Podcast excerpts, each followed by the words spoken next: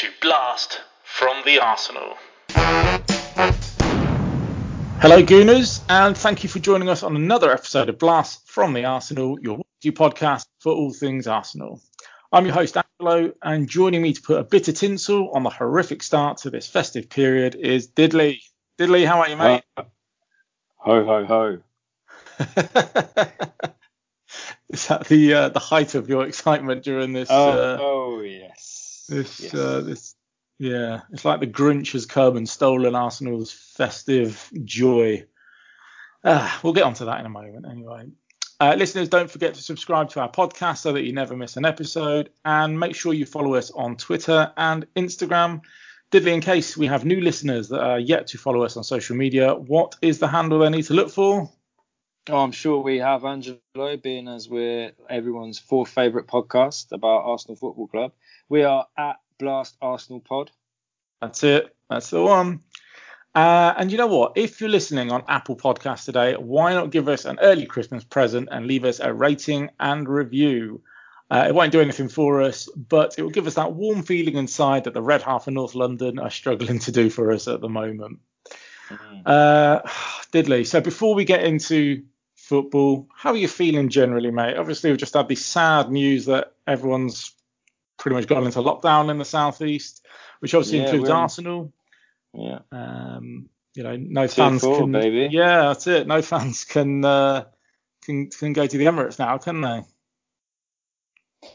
No, they can't. No. Um, yeah. Yesterday they were uh, in full effect at Goodison Park. Um, I thought they made quite a bit of noise. Do you think it makes a difference, Yeah. or will What- will make a difference?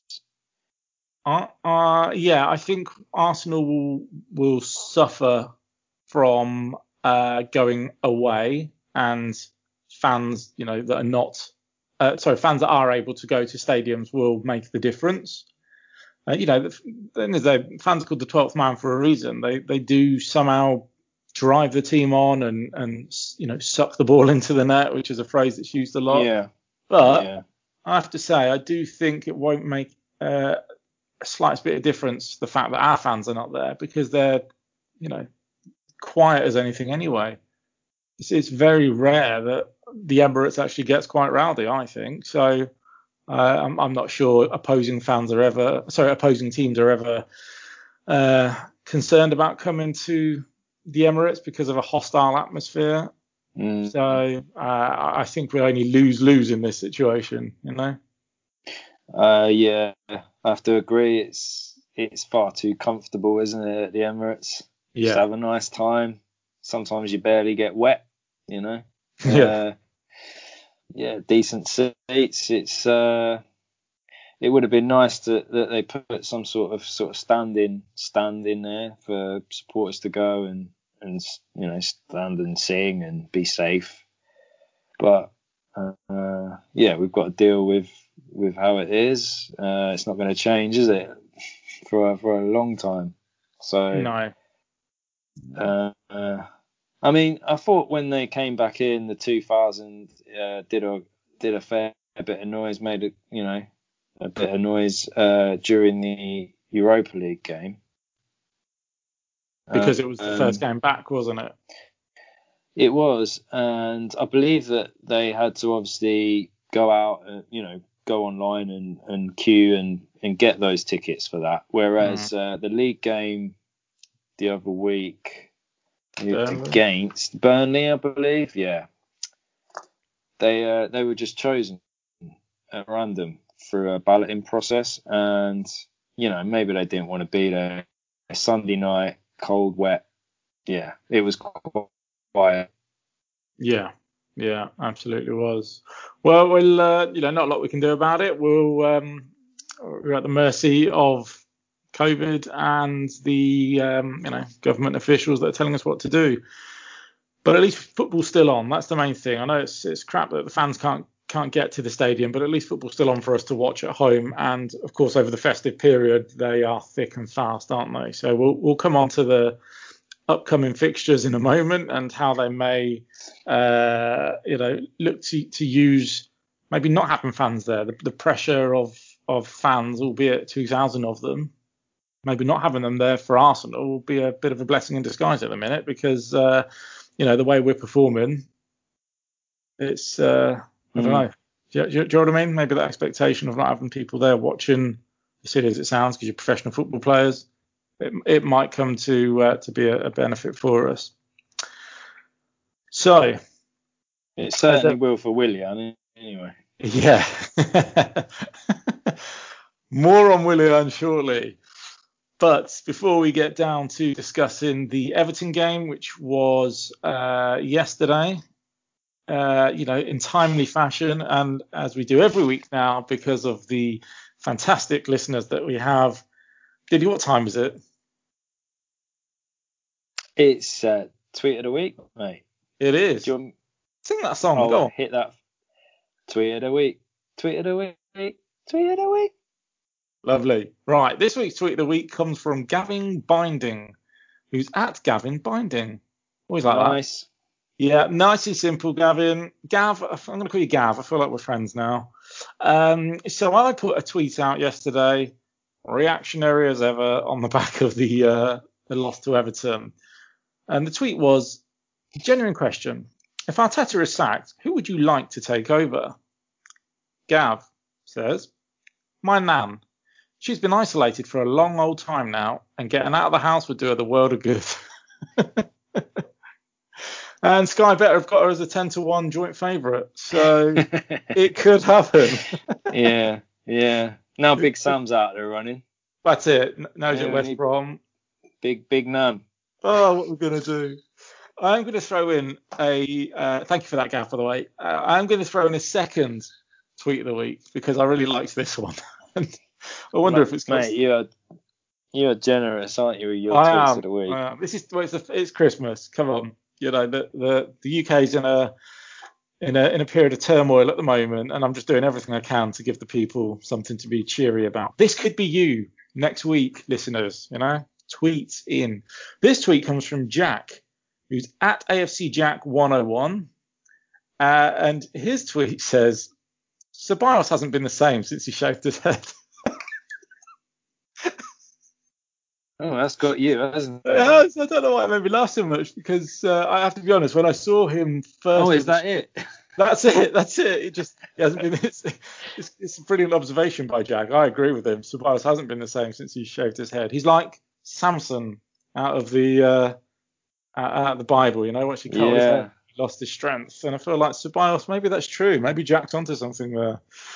Um, so thank you for that. There you go. Two tweets of the week and more next week, hopefully.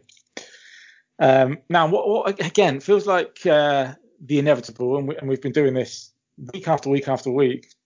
But I feel like I always start this section with that's enough of trying to deflect from from the bullshit that we need to talk about. Yeah. Let's get down to business. What else? So, What else can you do? no, well, that's it. Say even, yeah. That is it. What else can you do? Uh, now, obviously, we played Southampton midweek on Wednesday, and we can touch on that in a moment. But I think, um, you know, given it's uh, Sunday evening, this is going to be going out tonight. Uh, you know, we've recorded this podcast a day earlier than usual. Again, it's Christmas. We're trying to give people something uh, to be happy about, uh, albeit it's discussing Arsenal's lack of form and, um, well, for want of a better phrase, crap results. Uh, so let's talk about the Everton game. Arsenal lost 2 1 to Everton uh, at Goodison Park. Uh, I think the only silver lining we can take from this is that, um, you know, Alex Iwobi didn't score because we seem to have a habit of letting ex players score against us. Um, but other than that, it it, um, it was another defeat. And I'm going to start this little section with some statistics because I think I love a stat. I think you love a stat, and I think you love it when I surprise you with a stat, which is what I'm doing right now. Go on, stat man, hit me up. Thanks, man. I'm going to do it. I'm going to do it. Arsenal have lost eight games in the league now this season, two draws, and they've won four. Now, I'm, here's a little positive I think that we could try and take from this situation. Yeah. uh, scraping the barrel more so than ever before. But of those eight losses, five of those losses have been by a one goal margin. Mm. So it's not like we're getting smashed three, four nil, four two, whatever every week. you know, talking one nils, two ones. Um, so that that's kind of something that maybe we could touch on in a bit, but it maybe a, you know, if we're looking for something to cling on to in this desperate time, that might be it. Well, this is where we're at. I'm afraid, like trying to find some sort of positive, and and that's it. Uh, that is one. Um, uh, something else I noticed today is Leicester have gone second in the Yeah. league. Uh, they just beat Spurs 2 0. Yeah. Uh, they've lost five games. But yeah, what Leicester have lost five games and they're still Yeah. Uh, unbelievable. te- teams are losing games. Teams are dropping points. Um, w- you know, look, we don't look good at the minute, and we don't look like we could win three on a bounce on the bounce. But you know, it is football. Anything can happen. We could turn a corner. We could win three in a row, and automatically we're sort of back in, you know, in that top section, top ten, uh, and maybe people will calm down a bit. Yeah. And, Yeah. and, and that's me, you know, I am clutching at straws here, but you got to you're find right. some light right. in, in this darkness that Yeah. as an Arsenal fan. Yeah. And the good news is we've got a nice easy game against Chelsea next. Yeah, so know. So the first, and, first and again another another ex uh, player could come back to haunt us. Yes, I imagine uh, that will happen. That will happen.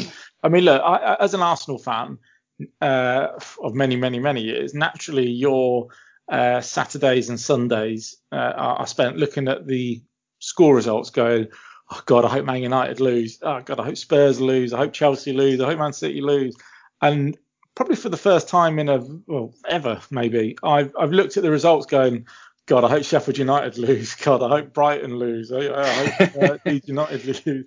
Because Yeah, I, you know, we can't afford, uh, you know, when you're sitting in 15th, you can't afford to have those teams picking up points when we're not. So it, it's got to that uh, that stage.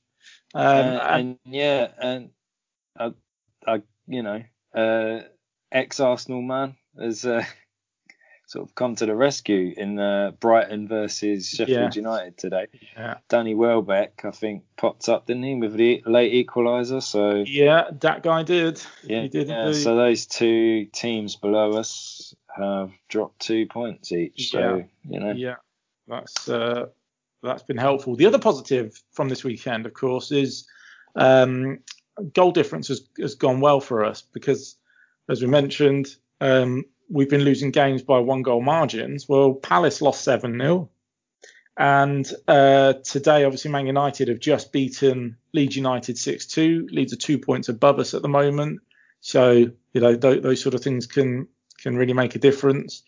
Um, you know that as you said that's the stage of, of where we are in our cycle of of Arsenal Football Club at the moment hoping that the the weak amongst us um are, are sort of weaker than us you know Mm. uh, so that's that you know there, there's the positives let's get down to business Arsenal Everton um I'm, I'm guessing you watched the game Oh, I did, yeah. yeah good Yeah. for your sins Um, well, first ten minutes, I thought we were poor. Uh, do you want to go through the lineup? Any surprises? Yeah that's a good that's a good shout let's start with the yeah, line I mean, Uh, not really for me. With the players that were out suspended, Hector Bellerin and Gabriel, I think Luiz and Ainsley Maitland-Niles coming in was was pretty obvious. Uh, Mhm. Yeah, you know, uh, Or- Reiss Nelson, I think he's still out. Oh yeah, of course, Aubameyang was a late uh, withdrawal through injury. Yeah. Um, what did you make of Eddie and Nketiah starting instead of Lacazette? Say, Um, I think it was an opportunity. I think um, I don't think it reflects on Laka, but I think it was maybe Arteta thinking, I'm going to get him fired up and you know sell it to him as prove to me that you deserve to be a, a starting striker at this club. And I thought there was a lot of effort in running, you know, closing down. That's kind of and Nketiah is good at that sort of stuff. And maybe he thought as a as a lone striker, he would be better at doing that than maybe Lacazette would. Maybe he thinks he's kind of more mobile. I don't know, um, but I don't think he was particularly effective. No, he wasn't. No, um, uh, that couldn't really hold the ball up. Uh, sort of interchanging with players wasn't great. I didn't think, uh, and he had yeah. a really good opportunity in the first half. Yes, yeah. Um, I think it was Tierney got got free in the area and pulled it back for him, and he had yeah. a fair bit of time to take a, yeah. take a touch, uh, uh, take a touch and, and bury it really, and yeah, it was poor. Yeah, he kind of rushed it, didn't he? You know, I, I, when when he got into that position, I thought, oh, go on, go on, and and as you say, he he kind of opened his body up and, and smashed it, and I thought, I actually shouted out, "What are you doing? Take a touch. You've got time." And, you know what it's like same. when you play football. It doesn't it, that that motion doesn't go through your head, does it? It's like I just want to get the shot on target, and unfortunately he didn't and um, that was probably our best chance to score a goal in the game in open play. Um, do I think Laka would have done better? Not in that situation, but in in the starting eleven, possibly. But you know, he's he's obviously been dropping deep quite a lot recently, and uh, I don't know if that was necessarily the right way to go. I have to mm. say, my frustration is one that we've spoken about many times before. There's no plan B. And by that, I mean, it doesn't matter who the personnel is, we seem to play one up front with a winger either side. You know, and and you yeah. can't help but feel a bit like, why didn't you play two strikers today? Everton and, and Ancelotti would have seen that lineup and gone, don't even need to look at the formation. I can guarantee it's going to be, you know, not so much at the back where we play three and two wing backs, but more I know what their their forward line's going to to be. Mm. Um, yeah, there's a there's a predictability about us. Um, despite having a big squad, it, it's it, the team kind of picks itself really. Mm. Don't you think? Um, yeah, it's a big squad full of crap. I mean, you, God, look that central midfield. I mean, it's it's embarrassing. It's um, embarrassing. Well, look, go through the whole lineup just in case anyone's missed it. Well, Danny Ceballos. Oh, sorry, yeah. So Leno in goal. Yeah, yeah, Kieran, yeah. Kieran Tierney, uh, Luiz and Holding centre backs. Is that right? Saka and Ainsley on the wing back positions. Yeah. And then you've got Danny Ceballos, Mohamed Elneny in the middle, uh, with Pepe on the right, yeah. Willian on the left, and Eddie up front. I mean, uh, Ceballos and Elneny combo doesn't really scream creativity, does it? No. Uh, uh, it doesn't scream anything really, does it? Um, new. it is. Uh, it's a very vanilla midfield. Yeah. It, it's predictable, sideways, not I, of the quality that we need. No, and uh, I guess the issue that we've got is that a lot of our midfields, you could argue, are all of a similar type of player, aren't they? You'd have put Xhaka in there. I know suspended, but you'd have put Xhaka in there, and he um, he's that sort of player as well, isn't he? He's a side to side player back. All right, he can ping a, a, a, a you know a crossfield ball, but uh, he's of the the same type. Even if we had Guendouzi back, he's of the same type, and uh, I think that's just one of our problems. Like I say, we've got the numbers, but we've not got the quality. Um, what I wanted to ask you though was why are we not giving a chance to Emil Smith Rowe if creativity is our issue? You know, why not play two up front and play someone like him behind the two strikers?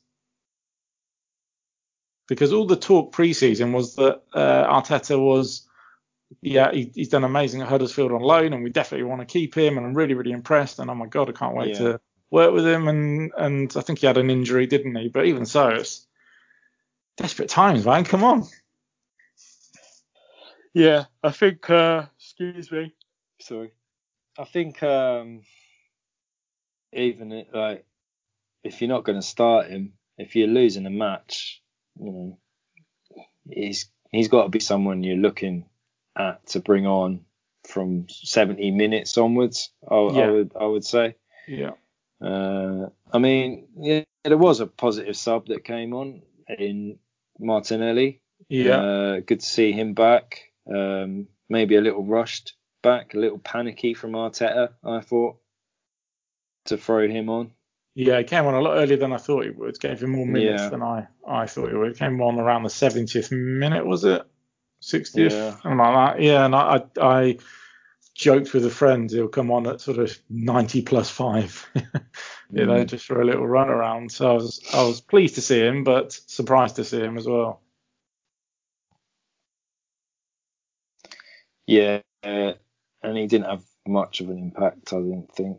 No, uh, I mean, a couple of nice touches, but when the team are playing like that, Yeah, you know, what what what can you expect to? Let's be honest, he's what 19. He's not going to be Yeah, able to change. I think there's a lot of pressure on his shoulders to be the saviour, and he's he's not going to be, is he? Um, let's be honest. So uh, okay, well let's talk about the the goals then, because uh, you know predictably we went one 0 behind. yeah. I, I felt we just let them have the ball and we invited them onto us, and it was just a matter of time, really. It, uh, it was inevitable, inevitable, and um, you know, it. I suppose they get a little bit lucky with a deflection. That, that kind of sums things up doesn't it, for how things are going for us at the minute. Yeah, it does. If it's not red card, it's own goals though. That, that- Yeah. That's uh, that's. I mean, I, I was I was just waiting for the red card in the second half, to be honest. yeah, yeah. Just thought it was coming. the Arteta said after the game that um, you know we're, we're not having the luck and, and stuff like that.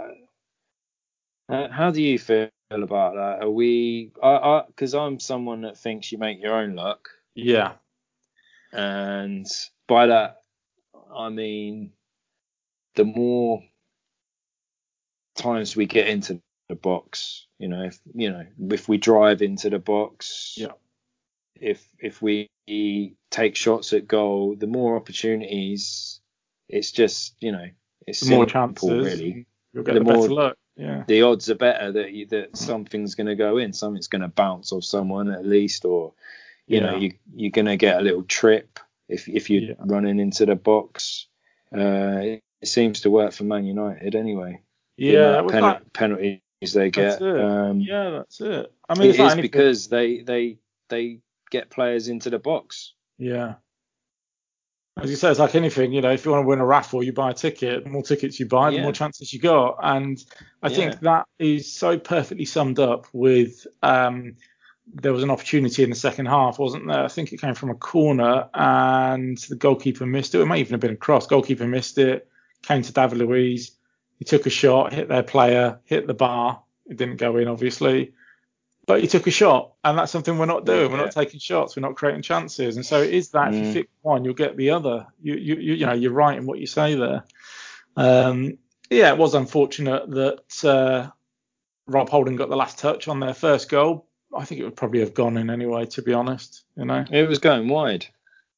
Yeah, but I, I wonder whether he'd have uh, put put it this way: if Rob Holding wasn't there, Calvert Lewin would have. Was it Calvert Lewin that scored the first goal? Yeah, it was. He, he'd have scored anyway, wouldn't he? I think. I know what you're saying. The shot was going wide, but um, what can you do? That was unfortunate. Um, but we did get a penalty. Managed to get ourselves back into it. Um, thoughts on that?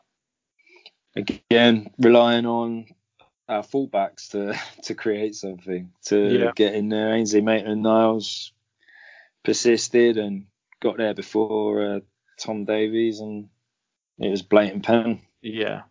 You can always tell from uh, I think a defender's kind of look Yeah. when they know it's a penalty, and that as you say, that one definitely looks like it was. And uh, without Aubameyang there, we needed someone else to step up. And I was kind of hoping it was going to be Ainsley Maitland-Niles with his ice cool little dink Yeah. into the corner. But uh, up stepped Pepe, took on the responsibility. Yeah, I, I, I wasn't impressed with his run up, but uh, you know when they go in, they look pretty cool. I You thought. don't care. That's it. Yeah, he looked quite relaxed about it. Um, yeah, so good for him.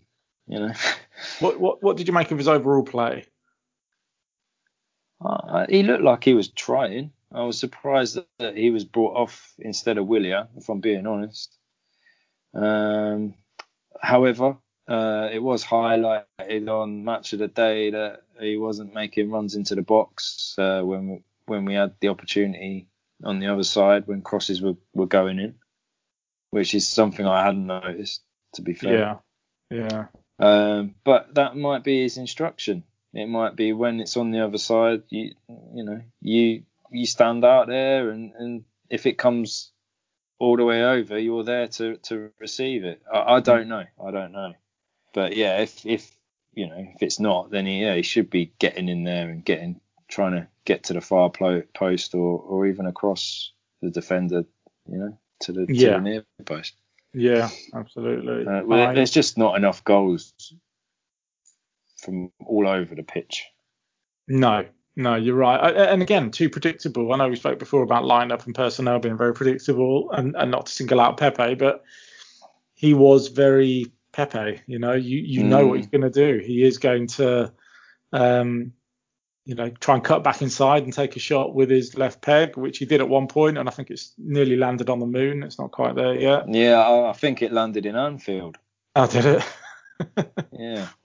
One of those seven they put past Crystal Palace belonged to Pepe. Um, uh, so you know he's going to do that, or he's going to cut onto his, uh, you know, be driven out wide onto his right and, and put a cross in that's not good enough because his right foot isn't strong enough, really, is it? yeah. So that was the problem there. And then, and then as you say, on the other side, Willian, I mean, I think he turned up. I'm not sure what he did, but um, he must be again another player really low on confidence at the minute, and I, I, he must be. Yeah. I just struggle to I understand. Yeah. Sorry. No, so I just struggle to understand why we keep playing a player that is, is clearly low on confidence. You know, maybe he just needs a mental break more than anything from Mm, from it. He's still, you know, Uh, I always say this, he's uh, human. He must yeah. see it on social media. It's like, just give him a break. Yeah, I think we need a break. yeah, well, yeah, yeah, yeah. Um, I'm sick of. I'm sick of watching him. Yeah. he, he does. He does absolutely nothing for me. Yeah. Uh, I I don't get it. What what he does, what he brings. he speaks. not had a um, shot on target. I mean, it's it's insane. The stats that that are following him around at the minute.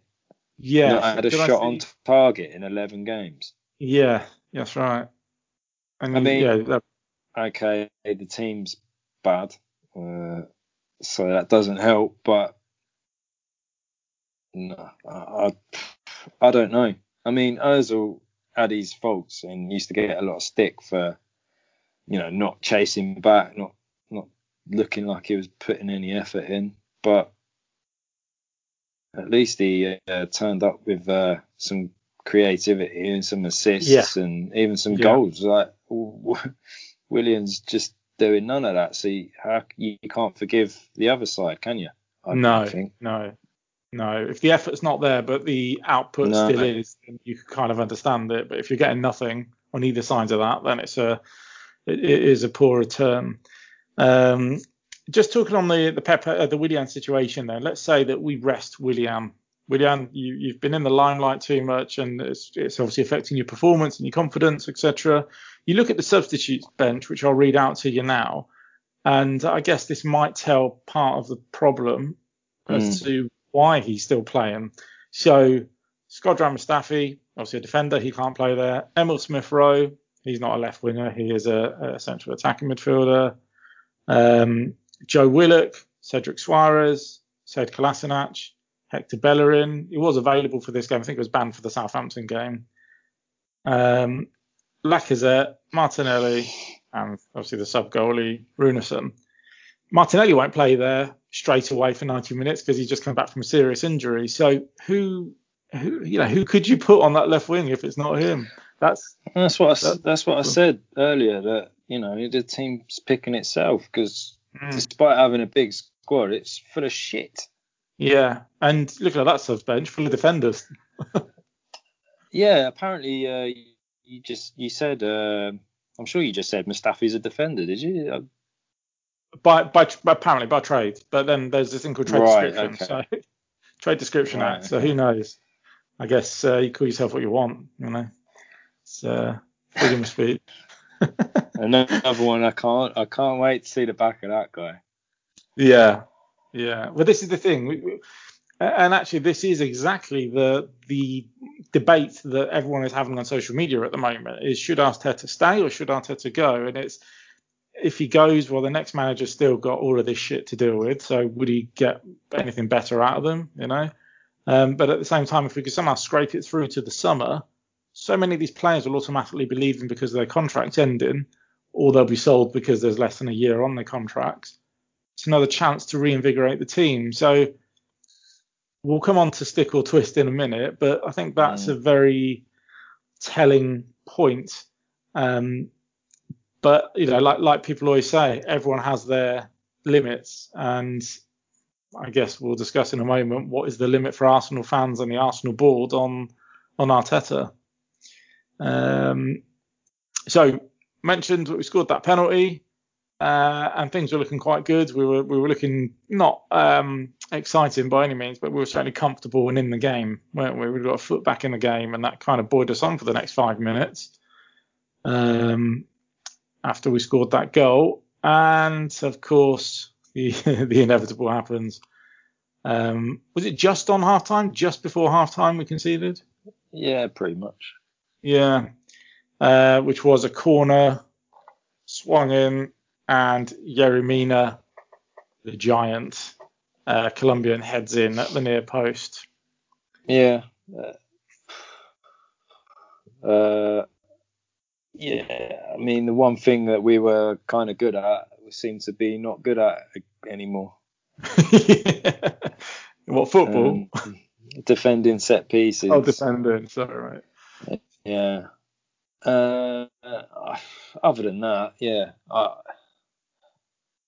it just shows how bad we are because I thought Everton were pretty poor. Mm. Overall, didn't really trouble us too much.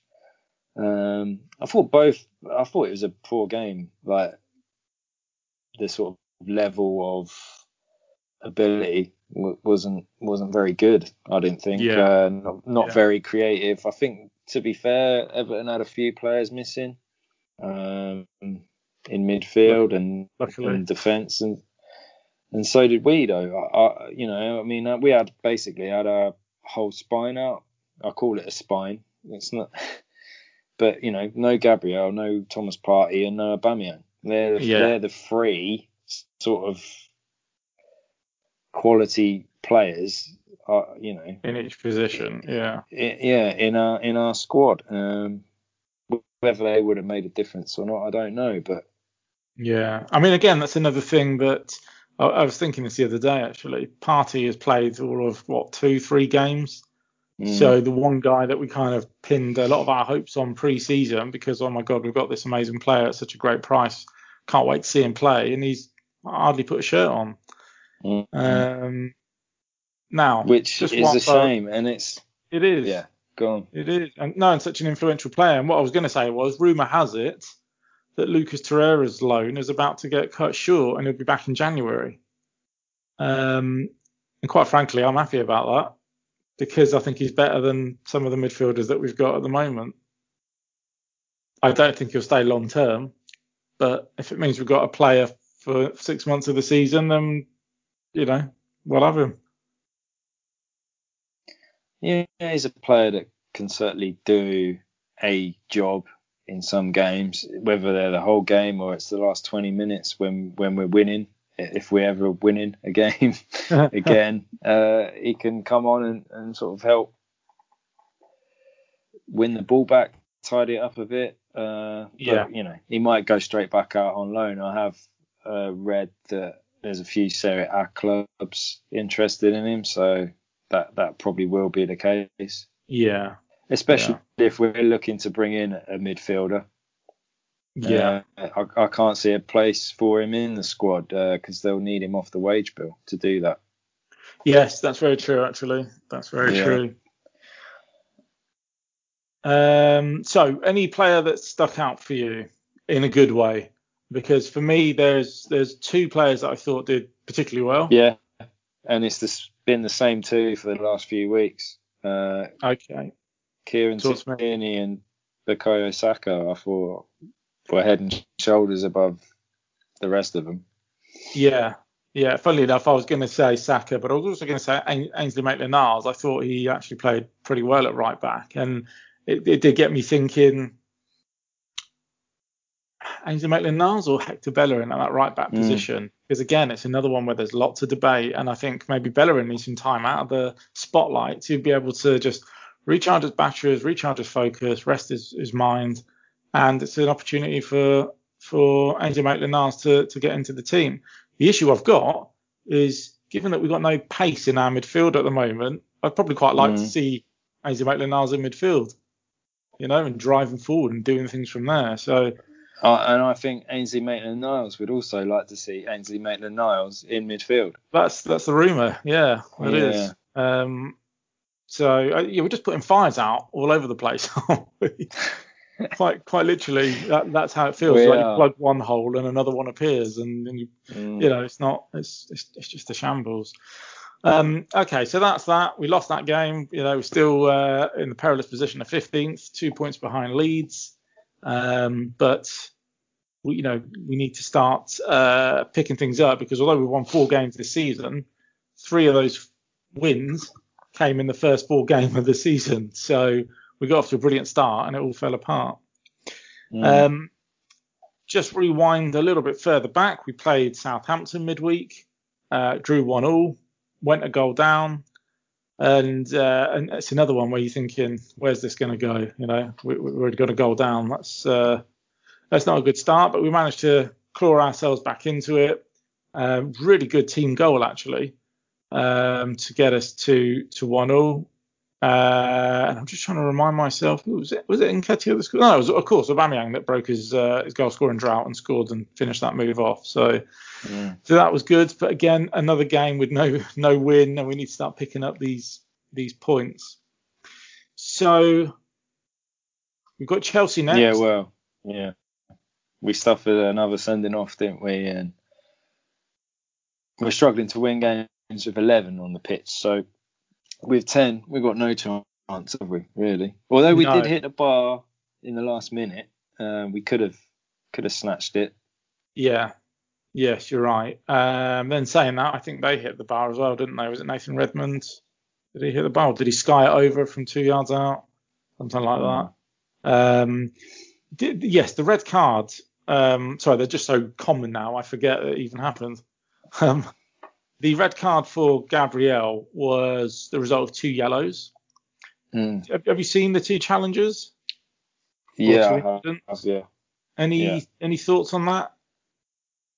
I thought the, I thought maybe the second, yeah, a little bit harsh, maybe. It, it's a, you know, it's an Arsene Wenger one, isn't it? It's a maybe a deserved an orange overall. Yeah. um, yeah. I, I, don't know. I mean, it's a silly foul to make, but there wasn't much in it. It was he, Theo wasn't really going anywhere anyway. Uh, I didn't think. Uh, you got the two fullbacks were sort of pretty close by. He had a long mm. way to run. Oh, I don't know. I don't For know. me, maybe uh, just a foul. I mean, yeah. Well, it was a second yellow, wasn't it? It wasn't a straight red. Yeah, yeah, that's what I mean. Like I, I wasn't even sure if it was a yellow, to be fair. But, yeah. You know, like, I think you for, can't argue it's a bit stupid to make that challenge in the first place. Yeah. To get so close yeah. to him. Yeah, he did block him off, impeded him, and, and for me, the second yellow, in my eyes, was a yellow card. You know, if yeah. uh, I mean, Xhaka does that five times a game, doesn't he? And he's lucky to get away with mm. only one. But so that one was definitely a yellow. The one that really burns my ass is the first one because uh, it was a challenge on the floor. it wasn't a yellow card. And then as he was on the floor, to waste a bit of time, uh, Gabriel kicks the ball away. You know, he kind of, it was kind of, you know, scissor kicked it away, if you like, um, further up the pitch.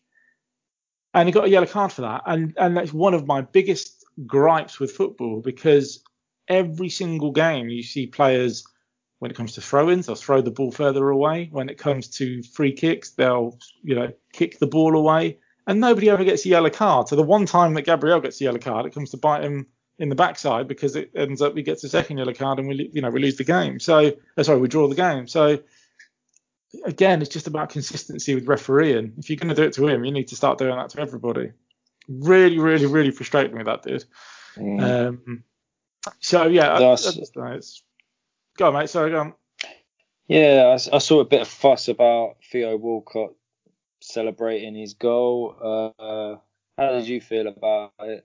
it didn't bother me at all, really. Didn't bother me in the slightest. You know, it wasn't a Adebayor Man City celebration, was no. it? It was I'm with my team, they pay my wages, and I scored yeah, a goal, ex- so I'm happy. Yeah, uh, exactly. Uh, you know what? If the fans were there, he may have acted a bit different, but yeah, yeah, they were there, weren't they?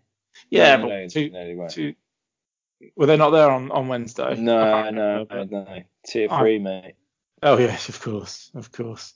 Um, but either way, you know, it won't have, uh, it wouldn't have bothered me even if they were.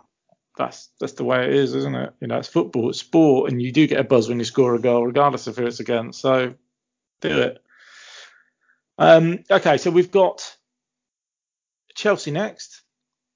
Uh, no, we haven't. Sorry, we've got a midweek game, uh, the Carabao Cup against Man City on Tuesday. But in the league, we've got Chelsea next, which is 5:30 Saturday on Sky Sports. And just going back to what we were talking about earlier, I guess my question is at what point do we sort of draw a line in the sand and say, thanks for the FA Cup, Arteta, but it's time to go? Is it a stick or twist uh, at all? Or if it is, up to what point? I just want to get your take on that, really. Um, well, I think Tuesday is a bit of a freebie. Yep. Because no one gives a shit about the Carabao Cup uh, this season, anyway. To be honest, I don't think he's under a massive amount of pressure.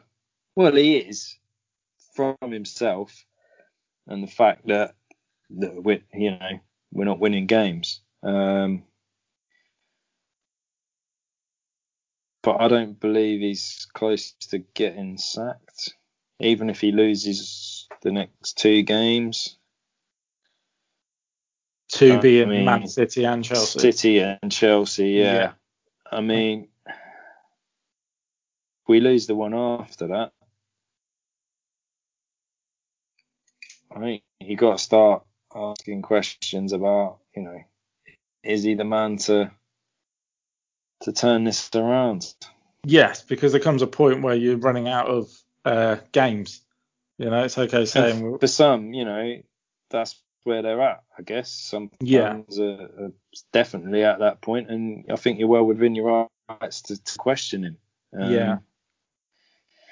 For me, I try and stay positive. I I uh,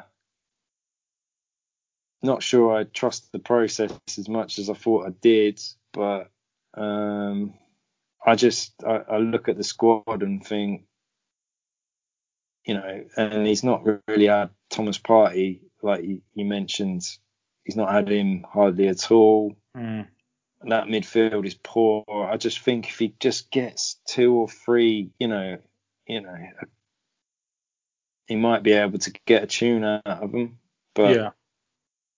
So, so it's interesting you mentioned that because uh, if I take you back to earlier podcast episodes, we oh, and right. just to remind just to remind you of some. Is this where, uh, is this where you stitch me up? Yeah. No, no, no, no, not at all. not at all. No, not at all. Uh, what I was going to say was, as I mentioned earlier, we won three out of our first four games of the season, and we were really positive. But we almost had this massive caveat that we took on our shoulders, which was, you know what, we've got a really bad run coming up with Man City, Leicester, Man United, um, and, and we kind of thought they're going to be tough maybe we'll get something, maybe we won't. But a bit of a, as you say, a bit of a free pass. And we lost to City and we lost to Leicester 1 0 each game. Uh, we beat Man United, and that was the turning point where everyone thought, right, great, we're back on track again. And then from there, it's been a disaster. A loss to Villa, a loss to Leeds, uh, sorry, a draw with Leeds, a loss to uh, Wolves and Spurs and Burnley. So all these tough games that we thought we're not going to get anything from, we kind of didn't do too badly, three points out of the nine. And then we went on a bit of a disaster against these, um, I, I, guess you'd call them mid-table teams. Um, we've obviously played Everton, which is another tough one, and we're just going to play Chelsea. But the, the reason for my little ramble there is that we've got a real good opportunity to start picking up some mm. some points again. So with respect, we're playing Brighton, then we've got West Brom, uh, an FA Cup game against Newcastle, which are neither here or there. But then we've got Crystal Palace and Newcastle again. So if we look at that, mm. well, and then Southampton and then Man United. So if we look at those as little bite-sized chunks, you know, Brighton are I don't know, they've been maybe a bit of a bogey team for us the past few seasons, but they're certainly beatable, aren't they? They're, they're not what you'd call a giant of the Premier League. Same with West Brom, same with Palace, same with Newcastle. So there's a real opportunity to get some points here. And I think if something major doesn't happen in that period, then I'm not sure he'll have the chance to yeah, sort of yeah. rebuild his team through parts of the transfer window. Yeah, they're, they're games that you know on paper we've got to be looking to to build on. Yeah, yeah. Uh, what would you give out of those four games? Ten points. So Brighton is certainly a winnable game. So let's say that we could get three out of that.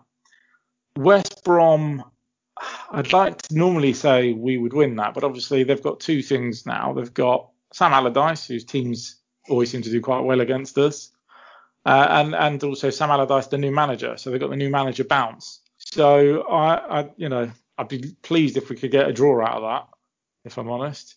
Uh, Crystal Palace have just lost 7 0, but again, that's always a tough game. Uh, yeah, what did you say? Five points? Is what you just said? I, I think we've got to be looking to win m- minimum two of those games. Yeah, yeah. Whether we will or not is another minimum. thing. But I, I, uh, I also think what's helping us at the minute is the relegation uh, competition behind us or around us. Uh, as I say, I lost points this weekend as well, and I do think, you know, what happens to them and how that affects the rest of of uh, of the Arsenal results. You know, what what what impact that will have on Arteta as well you know, if everyone's losing, but we're losing, we're not losing ground on on anyone. But if we're still losing and others are picking up results, then that will that will change things, won't it? Yeah, but if the teams above us are winning and, and we're not winning, we are losing ground. Well, yeah, on, on those above us, yeah. yeah. Um, okay, two things I just want to quickly mention, and then we'll go on to a few questions, if that's all right. Uh, so one was, if Arteta was sacked, who would you like as manager? That was one that I, a question I put out on Twitter earlier this week. I had a great response to it. Uh, lots of different names. I'm going to throw a couple at you and let me know what you think. So uh, there's two names that were thrown as an interim period manager. One was Gus Hiddink. Would you take Gus Hiddink as an interim manager until the summer? No. Okay. The other was Rafa Benitez, interim manager till the summer. Um, God, I mean, I feel like he's someone that could steady the ship, and he knows the league well. I mean, you got to look at Newcastle. He actually did a pretty good job in getting them safe, and uh, I guess you know got them to a pretty decent position with the squad that they have, with respect, mm. and also having no money from the owner. Uh, quite similar. Sorry. Quite similar st- circumstances. And... Yeah, quite similar. Yeah, although I think we'd probably put our hand in our pocket a little bit more than. Yeah. You know, Mike Ashley would. So if it came to it, would you take him as a uh, as an interim solution if it was a case of getting us to the end of the season? Well, my question back to you would be, what for? what do you mean? Why would we only do? Why would we appoint an inter- interim or a temporary manager until the end of the season? Uh, who, we, who exactly are we waiting for? Well, there you go. So here's some of the other names that were brought up, and maybe it could be a case of these managers might not be available now, but they'd be willing to come in the summer. So if it was a case of that, would you have Benitez? I think what you're thinking is you, you and correct me if I'm wrong here. I'm talking for you. No, go on. You're thinking, what's the point in having a start-stop situation? You want a manager that's here for the long, longer term. I will players buy into doing something if they know it's only for six months? Yeah, that's it. I mean, there's the argument that some of them aren't buying into what Arteta's pushing on. So someone comes in, he's got to deal with exactly the same squad, the same guys that are, let's just say, badly behaved or whatever mm-hmm. you want to call it. He's not going to have Ozil in the squad, is he? Possibly. Well, well, yeah, it depends when, when, if, when a manager when, yeah. brought in, we resubmit our January Premier League squad. But yeah, potentially if he misses that boat, then no. Arteta's in this unfortunate position, and people, some people will hate me for sticking up for him, but there's just there's a lot of players in limbo mm. floating around this squad, and until next summer, how, how is he supposed to get exactly what he wants out of players and get the players he needs in until then? You know, we knew this was going to be long term. I don't know. Things were. It was always going to go wrong. I think it's the extent to, to, which it's gone wrong that's kind of yeah, heightened I this, isn't guess, it? Yeah, people are panicking, aren't they? Yeah. I'm, yeah. Pour yourself a glass of wine. Don't worry about it. Yeah, that's what you're doing, and uh, it seems to be working for you, isn't it? Yeah. Um, okay, so some of the names that were uh, mooted as maybe longer term successors if Arteta is given the Yeah. sack. So um, Eddie Howe.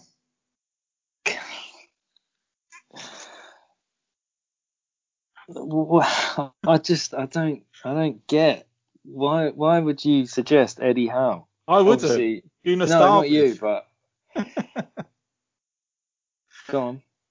um, who else He's a no from me. He's, He's a- yeah, he's, he's, he's a no. He's a no from me as well. I'm afraid. I mean, if he's taking the team down to the championship, he's no better than Yeah. Arteta, is he really? No, do you think um, David Luiz is going to listen to what he's got to say? Because I don't. Yeah, yeah. Uh, but this one I quite like, and I did think about this pre-Arteta. Brendan Rodgers. I think he had the opportunity, didn't he? There was talk about it before Arteta happened, and he signed the, a new contract Oh, he at did sign a new contract. Yeah, Yeah. but that doesn't mean anything, does it? A contract in football. I mean, I don't particularly like the guy on a personal level. He, he's a bit chocolate, isn't he? He kind of fancies himself. he does, but his teams play good football, and you have to think he got that Liverpool team to second when they were average. Really, they didn't have, you know. Yeah. No, they had, no, they had Luis Suarez. yeah, well, yeah, I suppose so. But they had Daniel Sturridge as well, so you know, can't have everything. Um, right, let's have a look. A couple more, and we'll move on. Uh, Pochettino. Again, you know, he made Spurs competitive,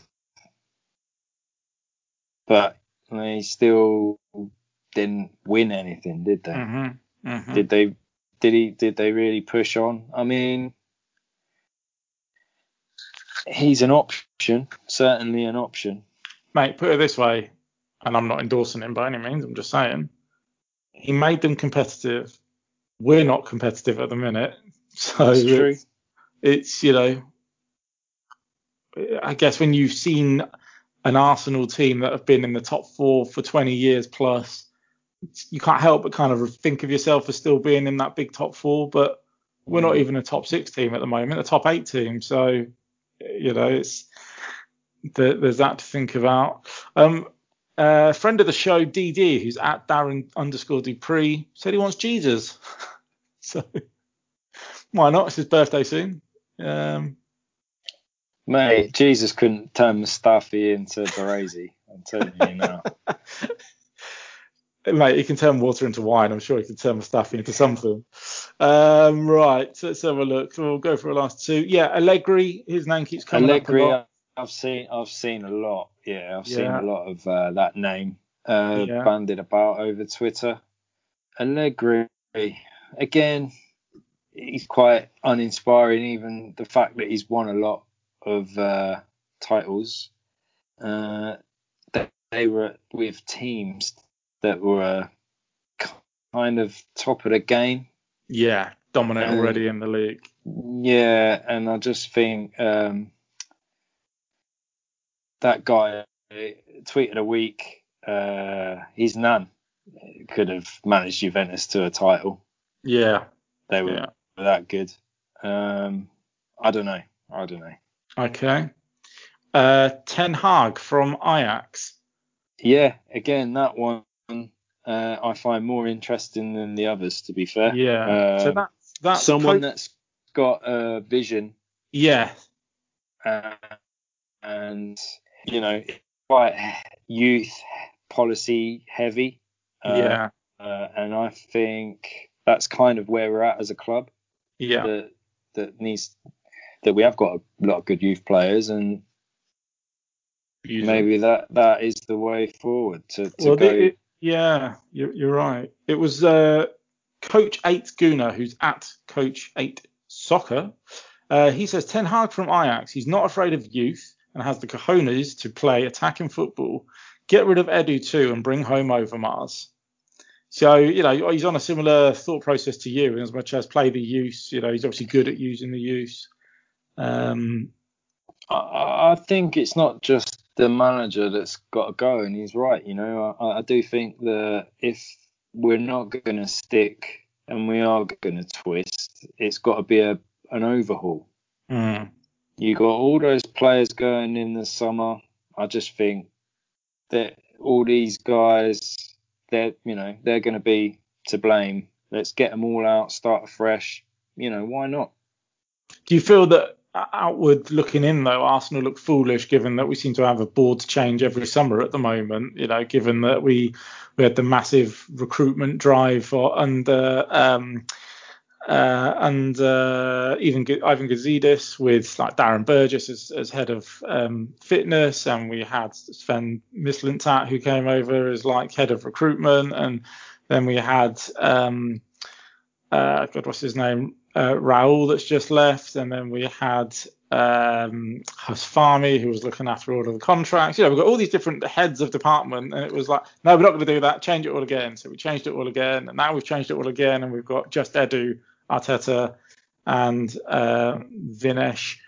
Um, You know, changing again. Do we just look stupid? I mean, We we I already was surprised. I was surprised when we brought in Edu because I thought, great, we've got a gunner back finally. But and I mean this respectfully, of all of the Invincibles, he was one of the least inspiring ones, wasn't he? Let's be honest. He wasn't, you know, one where you thought, oh, Edu's playing fantastic. You were more of a, well, Edu's playing, okay. You know, uh, uh, that Oh, was as a player. He's a he's a Granit Xhaka on a good day. Yeah. Uh, and so, as a technical director, you look at the signings he's made, and they've been so hit and miss because if Gabriel is his signing, brilliant, but I'm not sure he necessarily was. I think it might have been more Raul's. Um, I'm not sure. And then you look at Willian, obviously, that's not been brilliant. Um, yeah, I'm just not sure. And then on the flip of that, and just to go to that message that we just spoke about, is Mark Overmars the right guy? You know, I mean, I guess what you've got to look at is, do you want someone that's got influence in Dutch football or someone that's got influence in Brazilian football? we used to have someone that had influence all over the world in David Dein and that and Wenger. Uh, that was like the perfect uh, matchup, wasn't it? And it's trying to replicate it all these years later. Um, okay, well, I think we've spoken enough about managers. The bottom line is we've just got to wait and see what happens, haven't we? Yeah, and I think if they, you know, again, I've, I've said it before, if they do stick, and I think they will stick, they've got to back him. Yeah. Get some better yeah. players in. Yeah, and, try, and on that try note, and get some out as well. Yeah. Um, on that note, you know, we've got the January transfer window coming up. Um, we missed out on uh, Houssem Aouar in the summer. There are links that PSG want to tie him up and do a deal with him, so we may miss out on him. We just missed out on Dominic Sl- I can never say his name properly, who's just moved from uh, Salzburg to Leipzig. Oh, sure. Um, so that's yeah, yeah, both owned by Red Bull. Um, mm. So um, did you know so in the last eight years they've signed around 22, 23 players from from uh, Salzburg? Oh, really? I didn't know the stat was as high as that. Wow. Mm. Yeah. I, so I, I really checked it out online. Yeah. So yeah, maybe we shouldn't be as surprised as that. And do you know what? Leipzig are doing bloody well, aren't they? They're in the Champions League. Why on earth would he want to yeah. come to England and play 15th place football? You know. Um, so it'll be interesting time. It'll be interesting to see if stuff is already in the pipeline. Because it's a different uh, knock. That's why. A different, yeah, different knock. Different knock FC. Well, I think the knock that we may have will be at the championship because, um, you know, the other, the other the other name, no, not that we'll be playing in it, but the other oh, name oh, right. that we were linked with as an attacking midfielder was Buendia at Norwich, wasn't he? Mm. Um, and uh, you know, I know it's a step up from from uh, the Championship to the Premier League, but yeah, uh, but he's done a season in the in the Prem, hasn't he? Um, he did. I, I, you know, I, I don't know we're sort of looking. I don't know if we're even looking at him, are we? I I had a look personally on, yeah. on Saturday. Yeah. Uh, yeah. He was right. one of the yeah he was one of the names mentioned in the summer as an attacking midfielder we were linked with. How close we were looking with um, when I called Edu, he wouldn't tell me. Right. Um, however, what I will say is, uh, I'm sure I saw a stat the other day that said Buendia has created the most chances since 2018 across all all leagues in England or something like that. So, you know, he's obviously got what we're missing. Um, let's see what happens. Yeah. Right. Should we move on to some questions? We've got a couple. Yeah, do it. It was a very last minute uh, decision to, to record tonight, wasn't it? Because we normally record on a Monday. So the first one is from one of my favourite Twitter account names. It's AFC underscore Binman. I don't know why I find that comical. Uh, but also his, his, his, Twitter account is at track no at trash McNish. Oh, I just like it. Oh. I'm easily pleased. Right, his question is discuss Willian shock. Uh, does he deserve to start or even be at the club? Is Arteta picking him, or does Edu have some involvement agenda here, considering it was Edu that got Willian back into the Brazil squad a few years ago? Um, and Arteta Ball, who's at MMA0604, replied and said, most likely Edu. What are your thoughts on that? My personal opinion is I can't imagine Arteta being the kind of guy that's strong armed into playing a player he wouldn't want to play. No, I can't. I, I can't. I think Edu had a heavy influence in bringing him in. Yeah. Uh, um, free transfer looked a bit like no brainer. He needs some extra creativity. Scores a lot of goals against Tottenham. he, but he, for whatever reason, he has not brought anything. No. He's been poor. Uh, he doesn't deserve to start, really, in my opinion. But again, who else is there at the minute? Yeah, yeah, you're absolutely right. I think he keeps putting them in there as maybe uh, you've got experience. Show us what you got. It's going to happen. Once you score one and create Yeah. one chance or do something, it's going to it's going to happen for you. And maybe he's thinking it's going to do him more harm to take him out from uh, uh, the message it, it, it conveys of I don't trust you anymore or uh, you're not good enough. I don't know. Maybe that's what he's thinking. But I do think it's all on Arteta. I can't imagine Edu is the one that's barking the orders No, no. for, for that. Okay, thanks for that question. Next one is from Artetery, who's at Jord A. Halu. I never know how to pronounce that, but thank you for the question anyway. He says, if it's true that Arteta gave Willian preferential treatment as compared to the others, then the spirit of the team won't heal anytime soon. The treatment of Saliba, Guendouzi, and Ozil also raise questions. We could be 18th by February. So there was talk I don't think of it will- Willian. Come. I don't think we'll be 18th by Feb. Well, we could be, but uh, Yeah, don't, don't say Uh, anything. You- I, I I can't imagine if we are, Arteta will still be there. no, I don't think so either. Um, and there was talk of Willian getting preferential treatment, but I've got to be honest, I can't remember what it is. Was it on the back of him going to Dubai in the mid-season, uh, in the in the sort of international break, or was it something else? I mean, it could be, but if he's got look, it's it's one of them, isn't it? If if you go and you ask for permission and you get it, but if you go and no do problem, if Yeah. you go and do something and you don't ask, Yeah, it's a different story. yeah. And again, is it a confidence thing? You know, maybe it's his manager saying, if you need to get away, go and do it if that's going to make you feel better. Hasn't worked, if that is what it is, but you know, at least he tries. Uh, okay, thanks for that. Uh, brilliant question here from Sham Ackers, who's at Dope Gooner. He says, prioritize the following: replace Arteta, replace Edu, replace the players. Which one do we need to do first, second, and third?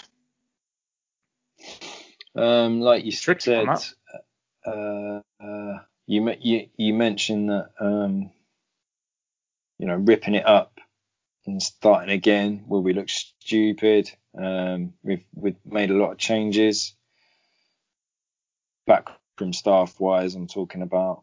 Yeah, I think the players aren't good enough, and that's that's the main priority at the minute is to get the squad more balanced. Um, we've we've got way too many centre backs; they're not even playing. If if you took out the three centre backs that that aren't getting a game, Mustafi, Sokratis, and well, Chambers. Callum Chambers, take them out and swap them for three, three or even two good midfielders, and there's a bit more balance there. Yeah, yeah, Uh, and I think that's the problem. That that would be my priority, but at the minute, it's uh, because of where we are in the league and the fact that we're not winning games. It's uh, for some people it would be Arteta would be top of the list, wouldn't it? Mm. And Edu would be last to be replaced then. And of course, I guess so. Yeah. Yeah, and obviously it's his job to get players in and out of the club. And you know, I, I'm thinking because of the size of our squad, we're going to need to get players out before we can get more players in, from a financial fair play perspective, and just as you say, from sheer numbers of of the squad size. You know, um, so there's going to be a lot of pressure on him to get get players out. I mean, he's not been here a massive amount of time, has he? Uh, what around a year or so? Mm. Mm. And you just, if you look at every other club in the league, which we probably don't look at as uh, closely as as our own club, you know, th- th- there's plenty of clubs that are that are making good signings and bad signings. Yeah, You know, not every signing is going to be amazing. no, And and if you look at whether he was the one that brought him in or not, Gabriel looks like a good signing. Thomas Partey looks like a good signing. And then you got a couple of bad ones. You know, if you look at well, I I don't know, Chelsea. Timo Werner. Does he look good? Don't know. He Yeah, it looks like he average. the He, he looks like he can't hit a barn door. Kai Havertz Yeah. hasn't created a chance in ten games, Yeah. and they paid what ninety million for him. yeah. Makes Pepe look cheap. Yeah. Exactly. So yeah, yeah, yeah. I guess the difference is it's highlighted more when your team aren't playing well or creating chances or, or winning games. That's the difference, Mm. isn't it? You know, it's masked, masked over. Um, so yeah, I, well, big, big uh, transfer window coming up, and actually just to to add some more names in there, you've also got the likes of Sead Kolasinac, Ozil. You know, I think the I think the Ozil thing has been huge because when you it's not anywhere anywhere you work you know you'll always have people that love coming to work and people that don't love coming to work and they might not love coming to work for for varying reasons but you know the the ones that don't want to be there do bring the team down they do bring the the people in the you know where where you work down don't they and it's that vibe and that's what you need to create that really professional but fun place to work and come and play football and do your training and when there's such a split camp and uh, you know an unsettled feeling within the group of I you know you're in and you're out type type feeling. I mean, I guess for someone like Ozil, it's one thing not playing a game, but it's another thing being completely not even registered for Premier League action. Mm. And that will have that will have created a, a division in, in the team because some players will still think, Christ, this is Mesut Ozil. How can you not play such a world class player? That will have Mm. got people judging the manager. And it's all right when you're winning your first three out, uh, you know, three out your first four games, but when you're on a however many game winless run, that you know people lose faith, don't they? Mm. All right, there's no more questions, but we have got a lovely message from our friend Stephen at Cannon Chatter. He's at Cannon Chatter. Uh, he says, No question this week. Just wishing you guys and all your listeners a very happy, healthy, and safe Christmas. Hopefully, the new year is better for everyone. Thank you very much. And back to you, uh, the same, Stephen. Yeah, I think uh, perspective is very much needed at the moment. Um, that's a good way to end the podcast, I think. And everyone stay safe. Yeah, yeah, it's it's, uh, it's not over yet. Come on. No. I mean, not the podcast, but the season. You know, we've uh, uh, it's been tough, and uh, you know, what what is this? Episode 18, maybe I think it is. 18 episodes into a podcast. We were hoping it would be a bit more cheery than this, but it's still been fun nonetheless. And uh, you know, we couldn't do it without our fantastic listeners and everyone that interacts Yeah. with us on social media. So, you know, you have to put things to into perspective. you guys. Uh, yeah. Thanks to all the gooners. Thanks to all the non-gooners, which I believe there are some. Are there not, Angelo? Yeah, well, we have we have uh, listeners of you know every uh, every different type of um, of football fan from football teams that are not Arsenal. Um, you know, for our amazing insight. So uh, yes, keep listening. Thank you very much. Um, let's hope we beat Man City because although it's a nothing kind of game, I say nothing game. It's you know, is it quarterfinals of the um, or semis of the League Cup? you know, a win in that would be a confidence booster, wouldn't it? I know it's not in the league, we don't get points, but it would still be a confidence booster. And let's hope we can beat Chelsea because A, we need the points, and B, it's Chelsea. Um, so I think that's it, mate. Until well, what later in the week, maybe Sunday we'll record again, or, or Monday. Um, but until then, Maybe after the City game. Who knows? who knows? Who knows? We might give you a Christmas surprise because you're not going anywhere. Do you know for what? If, if you want to find out, follow us on at Blast Arsenal Pod Love it. for all the updates, and, and you'll know. That's it. That's it. And look, if, if you don't want to find out, just subscribe and then you'll get a little reminder to say, hey, guy, guess what? Hey, new new episode. episode. There you go. um, well, yeah, sound effects optional. Um, but anyway, have a fantastic Christmas. Make the best of it. And Christmas um, and stay safe. Oh, God, diddly, thank you. Yes, tomorrow is the start of our Christmas countdown.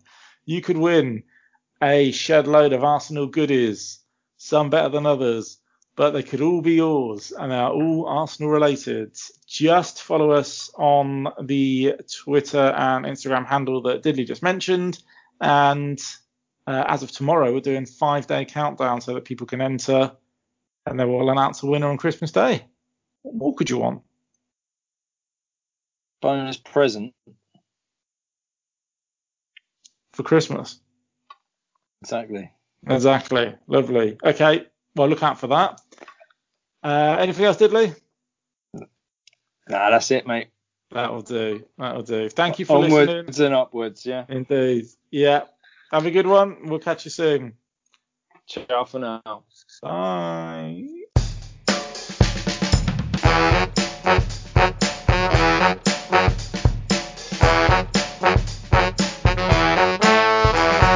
You're listening to Blast from the Arsenal.